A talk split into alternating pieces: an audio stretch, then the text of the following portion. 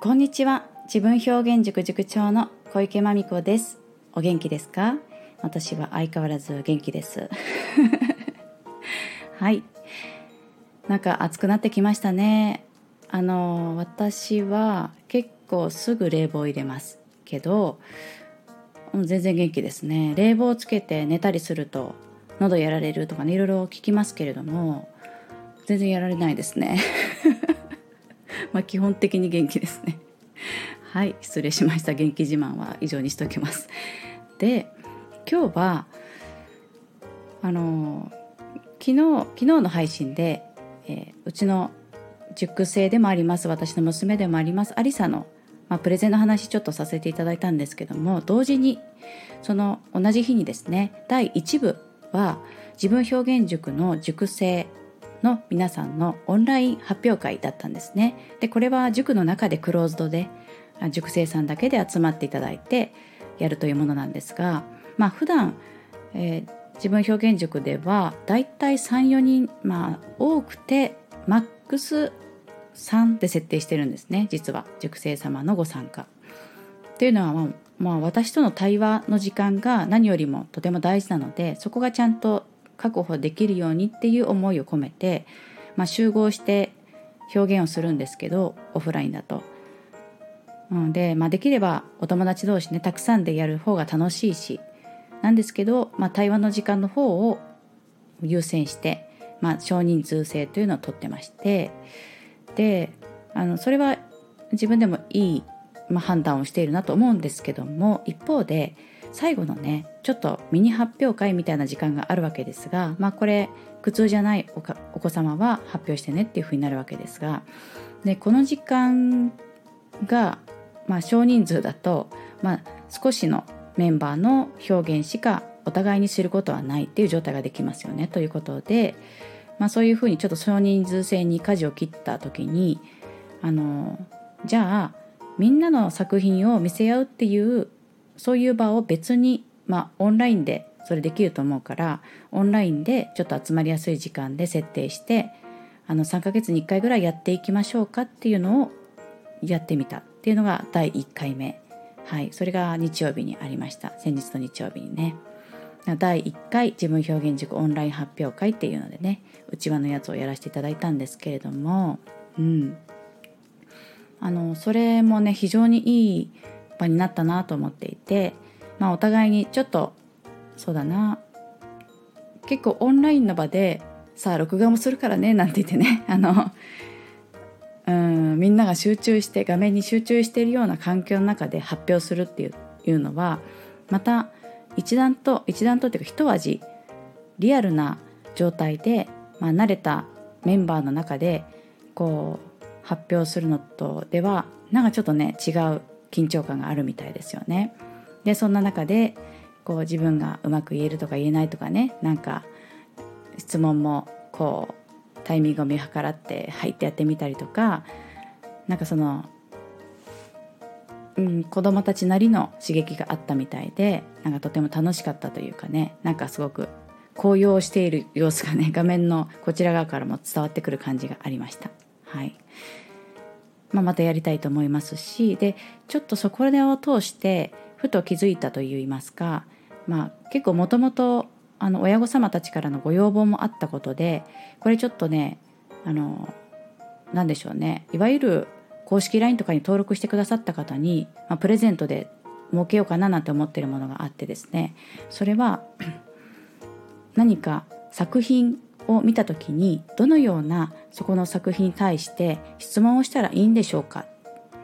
まあ、単純にこれ結構ね何を質問したらいいかわからない方って多いんだなっていうのに最近気づいてきまして、うん、なんかその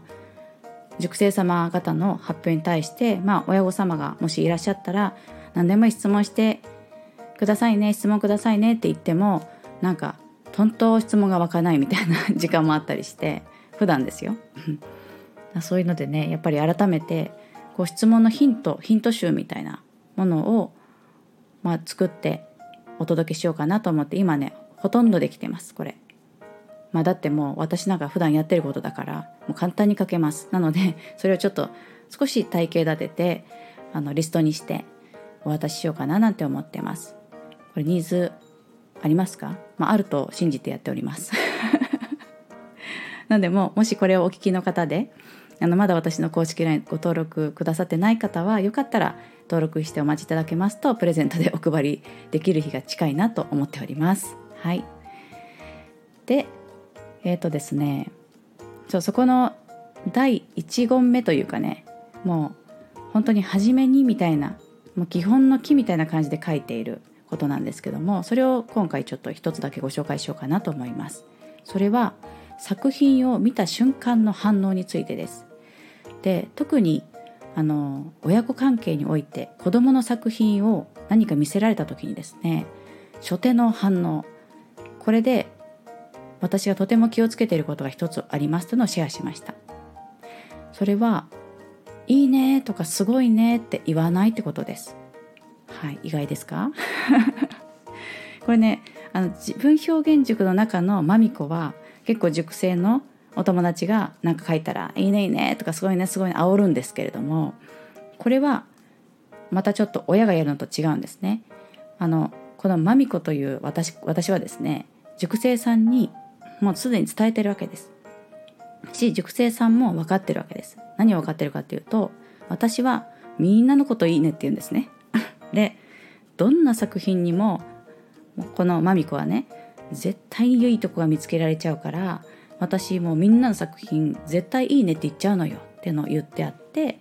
でそれよりも私にいいねとか言われる言われたいとかそんな気持ちよりも私はあのみんなに対してあの全力で吐き出してほしいっていう気持ち、まあ、それが私にとって嬉しいにつながっているよみたいなことを伝えてるんですけどもなんでまあまみこさんってそういう人っていう認識を頂いているので私はもうね普段みんなにこういいねいいねすごいねすごいねって煽ってるわけです。なんですけど何でしょう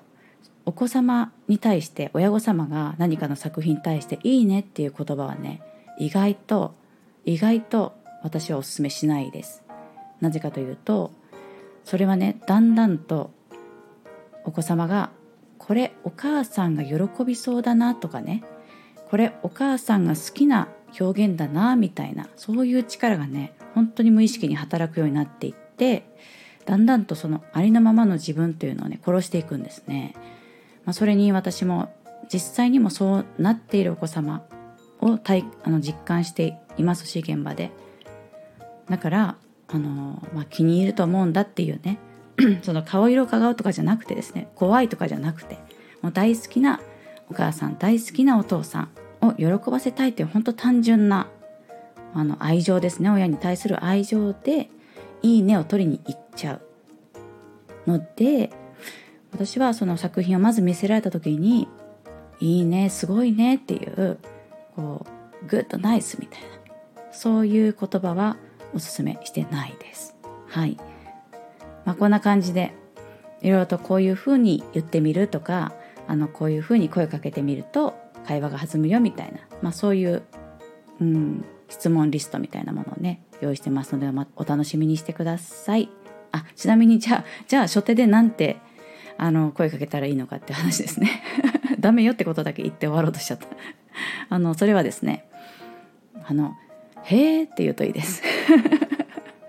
へえとか言ってで質問にすぐ移る。うんそうなるほど。なんかへえそういうものをか作ったんだね。ただ受け止めるってことをする。はい。これにつきます。もう私の中ではこれ一個の、うん、これがいいと思ってやってることなのでよかったら参考になさってください。はい。いかがでしたでしょうか？あなたのあなたはこうしているようだとかこう思うとかねご経験談なんかもありましたら是非シェアしていただけますとありがたいです。じゃあそんなところで今日は失礼いたします。この放送は